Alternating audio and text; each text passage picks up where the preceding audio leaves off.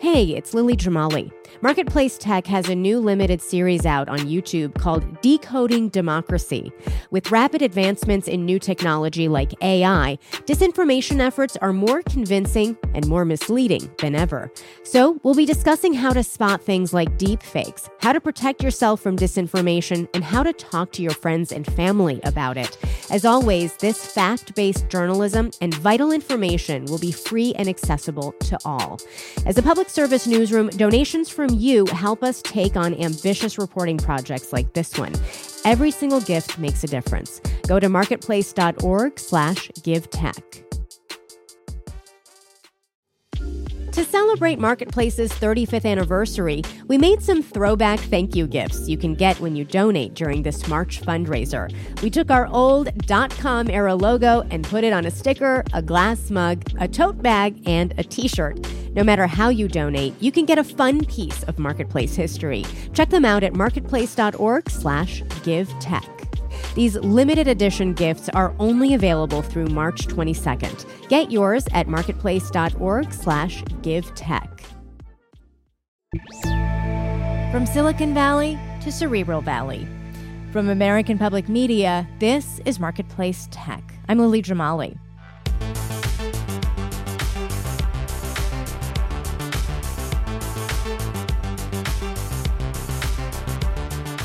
They say it's harder to get into than Harvard. Y Combinator, YC for short, is startup school for tech founders. It takes applications twice a year. Being among the 230 startups accepted out of 24,000 means getting a half million dollar investment and access to mentors who've made it before them. Airbnb, Reddit, and DoorDash are on the alumni list. For most of its 18 year history, Y Combinator has been based in Mountain View in the heart of Silicon Valley. Recently, though, its center of gravity has moved about 40 miles north to San Francisco. YC opened a new office in June and now considers the city to be its headquarters. Garry Tan took over last year in a role once held by OpenAI CEO Sam Altman. Tan wants founders to be nearby, at least during the first three months they're in the program. He told me why on a walk through the city if you leave the center of all of the action, a lot of those companies end up dying.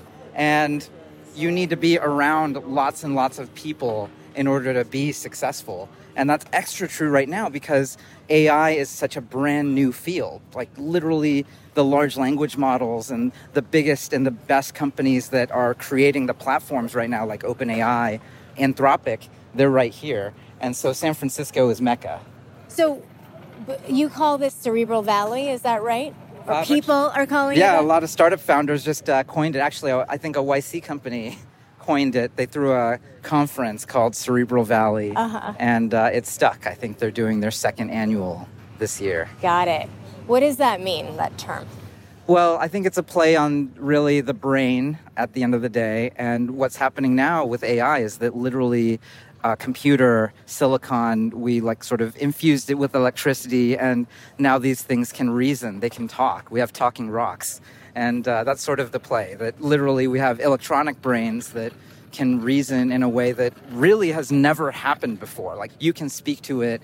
It can search large data sets as if it were a human being. That's wild. But what is it about ai and the development of that technology that makes it matter for you to be around people? Well, I think just as um, Seattle had Boeing and it basically attracted all of the smart people who cared about airplanes, or uh, even Silicon Valley. They called it Silicon Valley back when semiconductors were relatively new technology, and literally they invented the idea of Moore's Law there.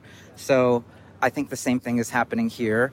Um, there are brand new techniques on how to get the most out of this new technology that literally was not really something that people had access to until uh, you know the middle of last year. Even I think ChatGPT really broke it open, and then now what's happening is that people can create, frankly, thousands of startups, of which maybe a few dozen of them will go on to be worth billions of dollars because they will create sort of the next Microsoft, the next Google, the next you know Meta, like the next great startup. There, there isn't just going to be one. There might be dozens of them here. I think this is the great frontier, and it's crazy enough. I think something that will touch billions of people uh, on the planet, like the software people build in the city, will radiate out to uh, every part of the world.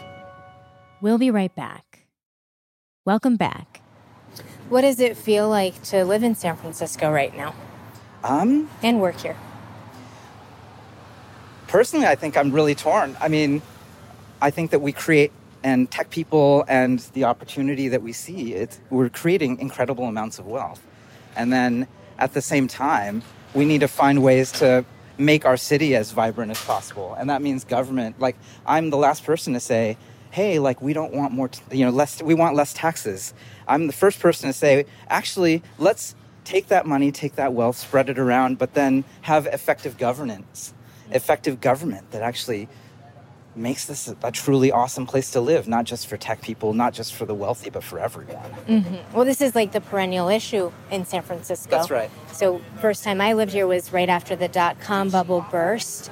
Then I was here in 2015 when there were the the shuttle bus protests. People were very upset. And I mean, there's a, always this concern about gentrification being driven by the tech industry here. Yeah, and I think tech sort of stood back and sort of took it and said, you know what, like we have no response. And I think we have a response now, which is tech people need to get politically active and demand that we get great government, that we want services that work, that po- the policies have to work.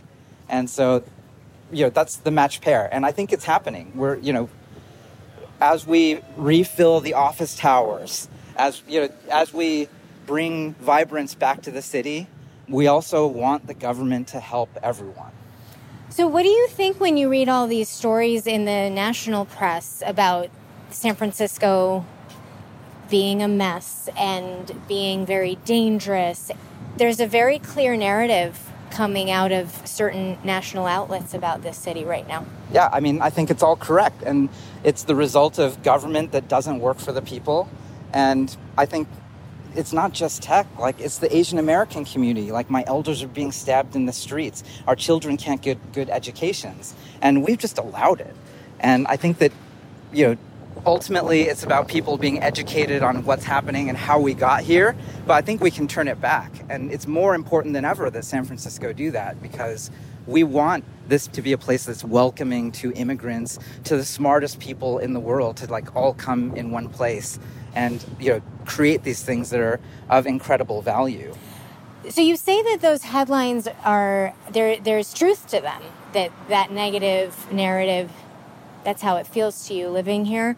Um, but we are not doomed to just sit here and take it. Okay, tell me more. I mean, the laws are not being actually enforced here. And when you trace it back, like there are real policy issues in San Francisco where, for instance, the police uh, are run by a commission that drown police officers in paperwork. And so that's one of sort of hundreds of different things that I've discovered as I've sort of uh, gotten involved in politics. And the thing is, we want this place to be a great place to live. Mm-hmm. And, you know, basic things like traffic enforcement matter a lot. Do you think that, you know, it's kind of interesting. So that narrative is there, but are, are you saying at the same time that there is this comeback happening that maybe a lot of people outside of San Francisco haven't appreciated? A comeback that's being driven by the tech industry? Yeah, I, at the end of the day, you know, what we want is uh, prosperity. And the coolest thing in the world is that at Y Combinator, we get to see two or three people come together from any, you know, any background, from any country in the world, and they have a fair shot here. They get half a million dollars, and they can go and try to create something that, you know, touches a billion people. And that's really what we try to do every day. And if they succeed, they'll have thousands of employees. Like, and these are good, high paying jobs in tech. Mm-hmm. And that will actually create so much prosperity for the whole community that that's actually why San Francisco is so awesome. well, let me ask you this. If you're goal seems to be to try to drive tech back to this area. Oh, yeah. Doesn't that kind of end up with a lot of the same issues that drove a wedge between locals and the tech community 10 years ago, before that 25 years ago? How do we make sure we don't repeat the same mistakes? I think ultimately, uh, honestly, when you talk about that, we're talking about housing. And this is the most expensive housing market possibly in the world. And you know what? Our policies are absolutely derelict. They have completely, we have abdicated the, our responsibility to the people as a government in both California and in San Francisco. Garry Tan is president and CEO of Y Combinator.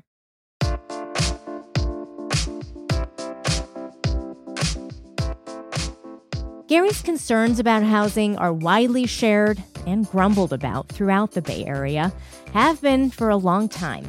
In July, my colleague David Brancaccio spoke with San Francisco Mayor London Breed for the Marketplace Morning Report.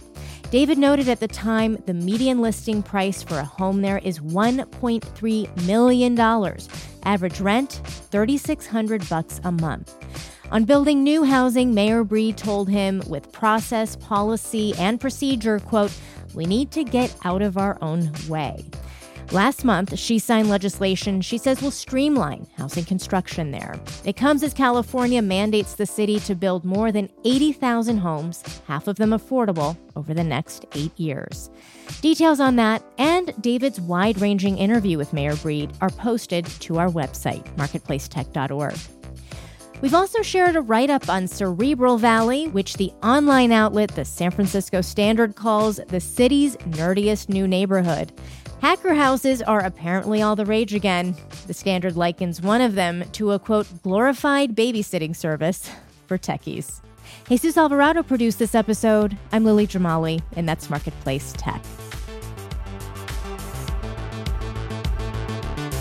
This is APM. We all want to be our best selves, but it can be an expensive journey. From experimenting with alternative medicine, I was working with a natural, holistic nutritionist and never really thought about the cost. To splurging on fast fashion. I'm spending like all my tips. I was definitely spending like $200 a week. I'm Reema Khrais, host of Marketplace's This Is Uncomfortable. This season, we explore the cost of self care and the real motivations behind our spending choices. Listen to This Is Uncomfortable wherever you get your podcasts.